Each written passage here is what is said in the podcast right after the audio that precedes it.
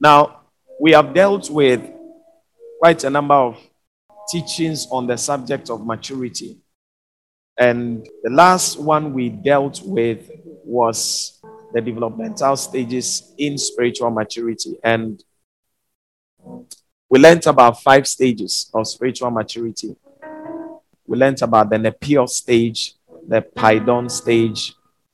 We learned about the teknon, the huios, and the teleos.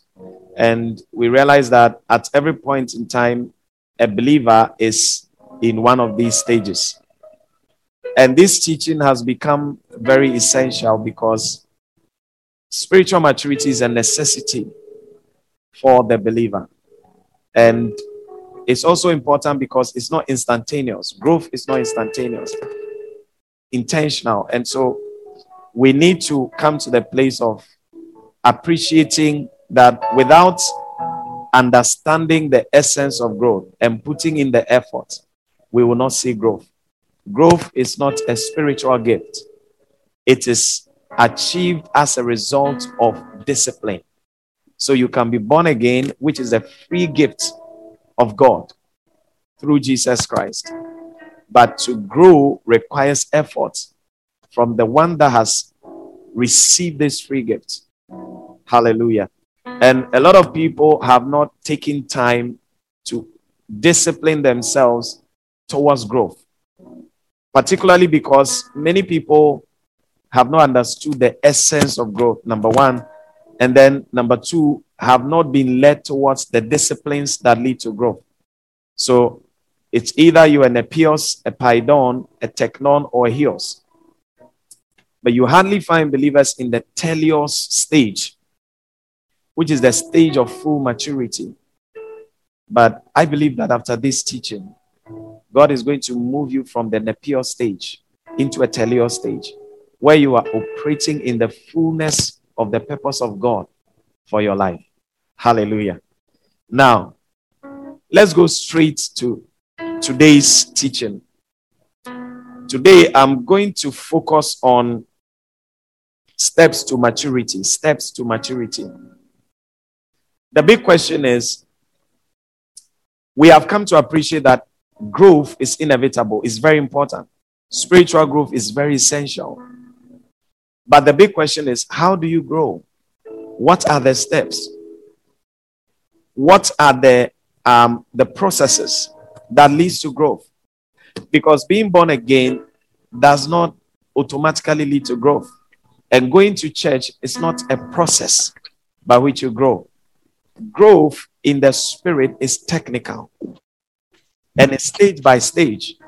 And so, by the leading of the Holy Spirit, I've put together four stages or four steps that can help you to grow. And if you follow these four steps, you will see how your life will be moving from one level to ah. another. Let's go to Galatians chapter 4, verse 1 to 2, our anchor scripture. This is our anchor scripture for the growth series. And I want to remind you again whatever we are doing here, I want you to write notes, to take note, to take it very seriously and open up your spirit. Pastor Dennis, read it for us. What I am saying is that as long as an heir is under age, he is no different from a slave, although he owns the whole estate. The heir is subject to guardians and trustees until the time set by his father. Amen. Okay, so this scripture is what actually necessitated this conversation. When the Lord opened my eye to this verse, I got very concerned because the Bible says that the heir, as long as he is a child or underage, is no different from a slave. And what it basically means is that if you're a Christian and you're a child, there's no difference between you and a slave. And the Bible says in verses 2 of Galatians chapter 4, it says, The heir is subject to guardians and trustees until the time set by his father. So I realized that this is a very serious issue in the sense that the heavens consider you as a slave, though you have been redeemed from the curse of the law seem to grow leaves you at a stage where you are not different from a slave. And so you cannot attain much in the kingdom of God.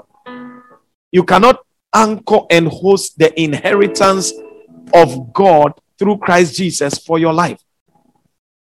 It also means that you'll be tossed to and fro by every wind of doctrine. The Bible calls them elemental forces. So basically, you cannot do much. You just exist. You can't make an impact. But when you grow, you become a son. And when you become a son, you can do whatever God has ordained for you to do. That's why growth is non negotiable in the life of the believer. Because I don't want to be a slave. I don't know about you, but I don't want to be a slave. This freedom in Christ is so great that whatever Christ has determined for me, I must lay my hand on it. And I pray that you would also lay your hand on it in the mighty name of Jesus. Hallelujah. Now, everything that has life is expected to grow. Everything that has life is expected to grow. Now, if something has life and it is not growing, there's a problem with the thing.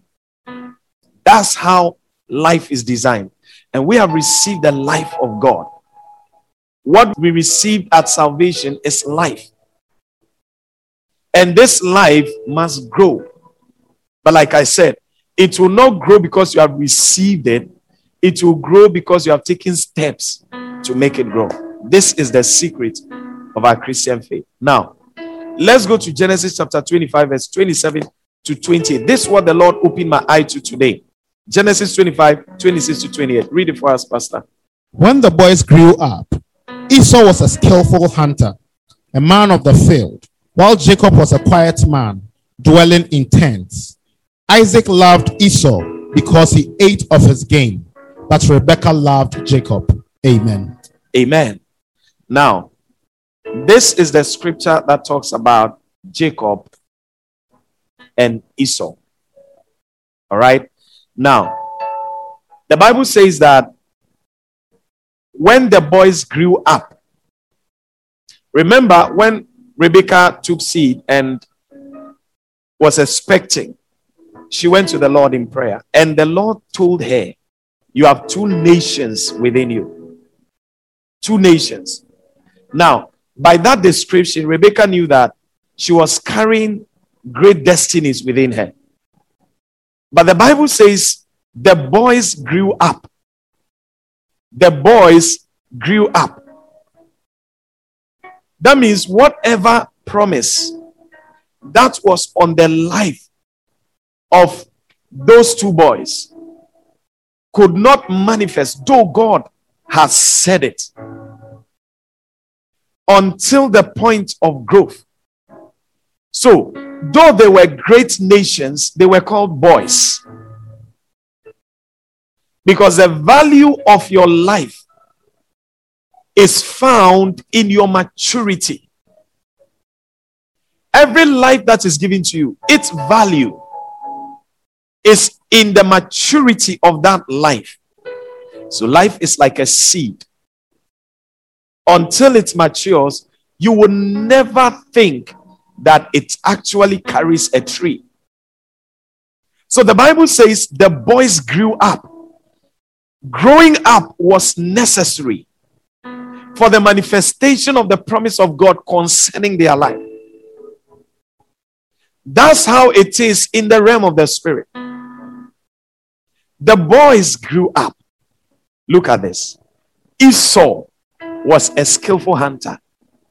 It means that in maturity, that's where there's differentiation. While they were children, they called them boys together. But when they grew up, the Bible says Esau. So thus maturity is a point of differentiation.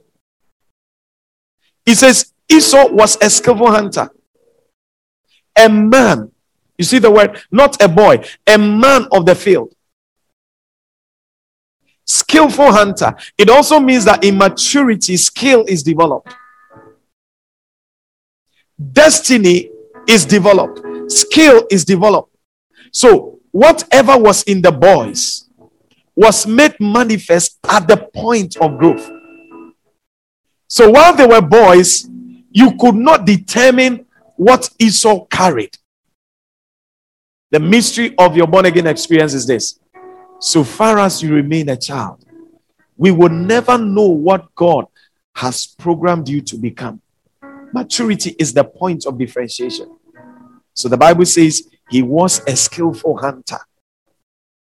It was growth that brought that dimension of Esau into manifestation. That means that if they had refused to grow, the world would only have had boys. But because they grew, the world was blessed with a skillful hunter. And the Bible says, a man of the field, a man of the field. And he goes on to say, while Jacob, point of differentiation, while Jacob was a quiet man, dwelling in tents. So, whatever we are supposed to be will be seen when we mature. Some of you listening to me, your destiny is so great, it cannot be seen because you are at a stage called the pios. That programming that God put in your spirit can never be made manifest unless you put away childishness and begin to embark on a journey of maturity. Then the world will see who you actually are. And then you would actually also be fulfilled about what God made you to be. Growth is inevitable. Then the Bible says Isaac loved Esau. Look at that. Isaac loved Esau because he ate of his game. So, huh. Isaac's love for Esau was not professed when he was a boy, but was only professed when he had matured. It is because Isaac was benefiting from the maturity of Esau. You know, sometimes when you give birth to children,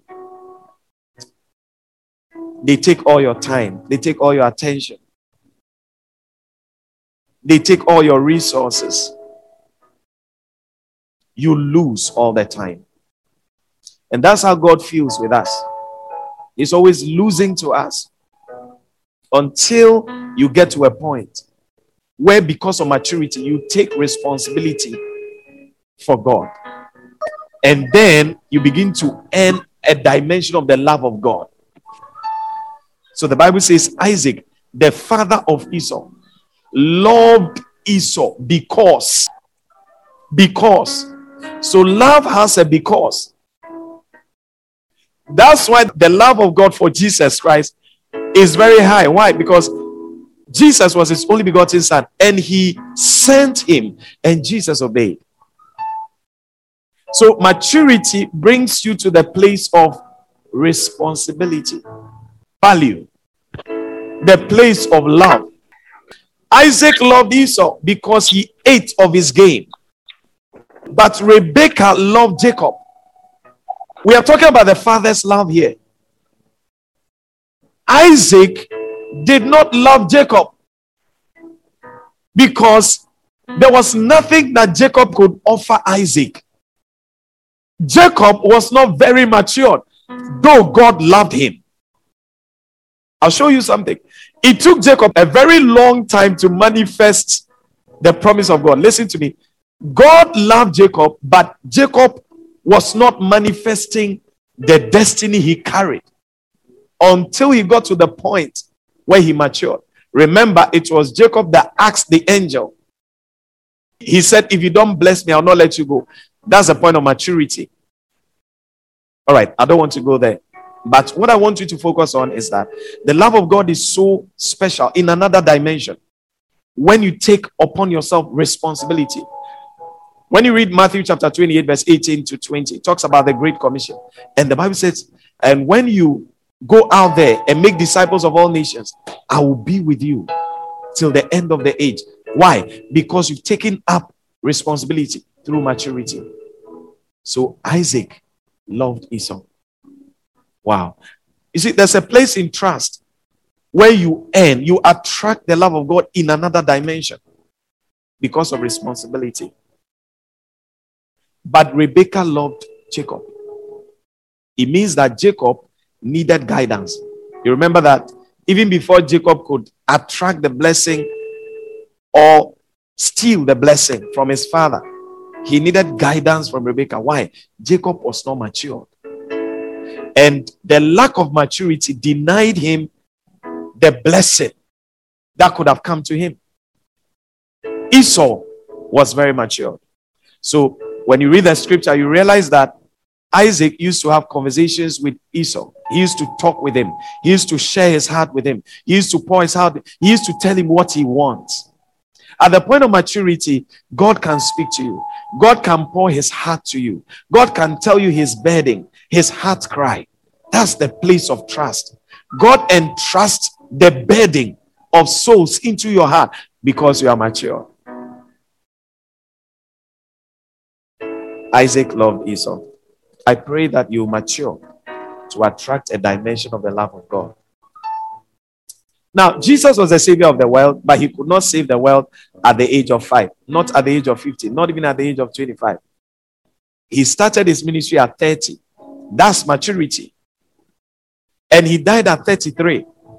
And his death brought salvation to the world. So, maturity is the point where God's promise concerning your life is made manifest. So when you fail to mature, you will not see God's promise concerning your life. So, what are the steps that will lead to your maturity? Now, I talked about the first step the last time, so I'm going to go forward to talk about the rest. But let me just give you a recap. The first step to maturity is to have a desire to grow. Write it down. To have a desire to grow. All maturity starts with a desire just as all learning starts with humility. First Peter chapter 2, verse 2. Read it for us, Pastor. First Peter 2 2. Desire the pure milk of the word, that you may grow thereby. Listen to this. The Bible says, Desire the pure milk of the word, that you may grow thereby. Write this down. No one can force growth. You cannot force growth. Growth is not something that you can attain by forcing it. There's a systematic way spelled out in the Word of God upon which growth is attained. And it starts with desire. All growth starts with desire. When you read Matthew chapter 5, verse 6, it says, Blessed are those that hunger and thirst after righteousness, for they shall be filled. It means that without a desire to grow, you cannot grow. Now, look at this. We are plagued in this world with many desires. Where you focus your desire is what satisfies that desire. For example, there are some Christians whose desire is to be rich. Their desire is to have a car. Their desire is to have a house. These things are not bad. But this is what it is. The desire to grow spiritually automatically is going to acquire these things for you. That's why the Bible says in Matthew 6 33, seek first the kingdom of God and his righteousness, and all these things shall be added unto you. So, refusing to have a desire for spiritual growth and pursuing a desire for material things is like exchanging your birthright for a morsel of food. That's exactly what it is. And that carnal Christians understand they are always in the place of desiring material things at the expense of spiritual things. Having a car is not anything. Do you know that a very successful man can wheel a car to a child? So it's not the quest of our faith. There are greater dimensions of inheritance where God gives you access to dominate the earth. That's why spiritual maturity is a high level, is something so great. It says, Desire the pure milk of the word. Our greatest desire should be to grow. Listen to me. As you are listening to me right now, there should be a stirring in your heart. You should ask yourself, where am I in this growth chart? Am I in a Pios? Am I a Paidion? Am I a Teknon? Am I a Huios? Or am I a Telios? Or all I want is a marriage? All I want is a child. Listen to me. Anyone can have a child. Anyone can have a marriage. In fact, I said it, you don't need Christianity to have a listen. If you became born again so that you find a husband, please go back. Go back. There are many Muslims with better husbands.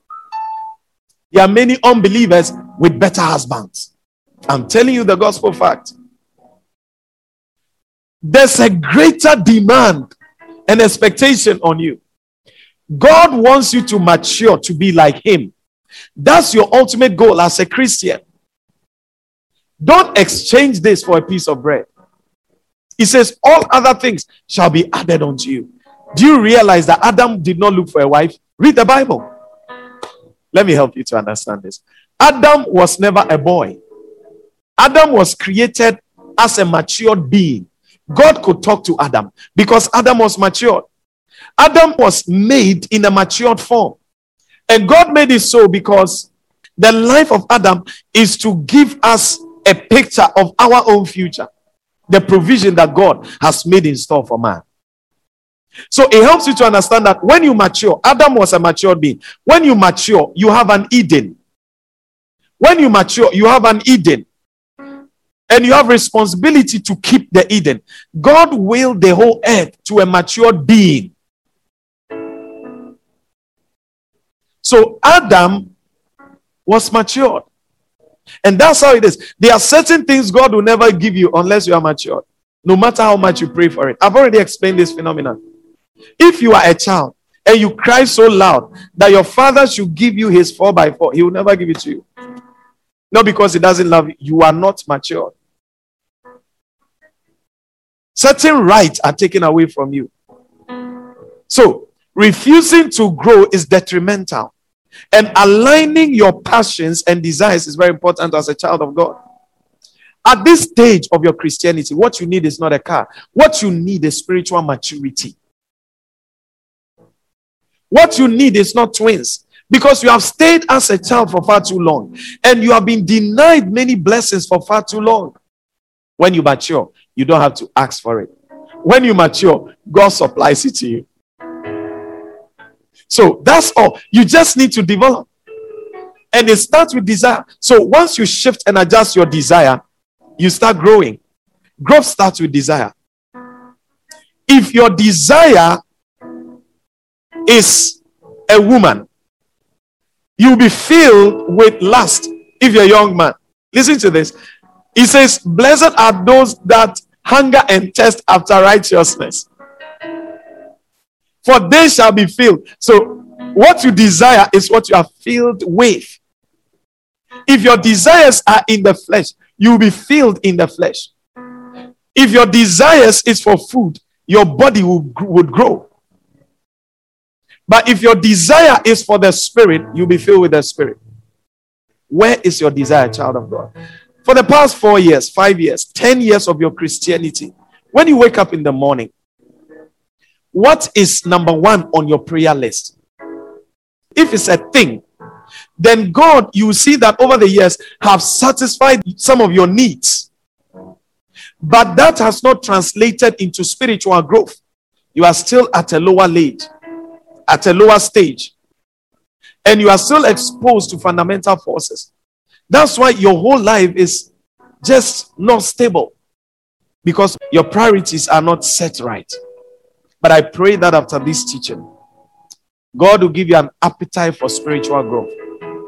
I mean, at a point in my life, I told God that I don't want anything. I want Him. I want to know Him. I want to grow in Him. I want Him to satisfy me.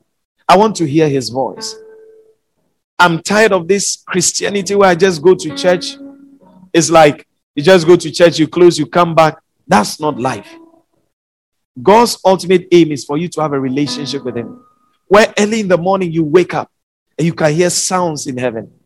When you can actually feel the heartbeat of God. That's it. It's called koinonia. It's in that place of trust that God pours his heart to you is beautiful. A desire for righteousness. I want you to adjust your desires. If your desire has been for so many things, to be satisfied with things, material things, and so on and so, you cannot be filled with the Spirit. You cannot be, you cannot grow. You will only grow in the things that you have desire for. And if it's material, you'll be satisfied with the material.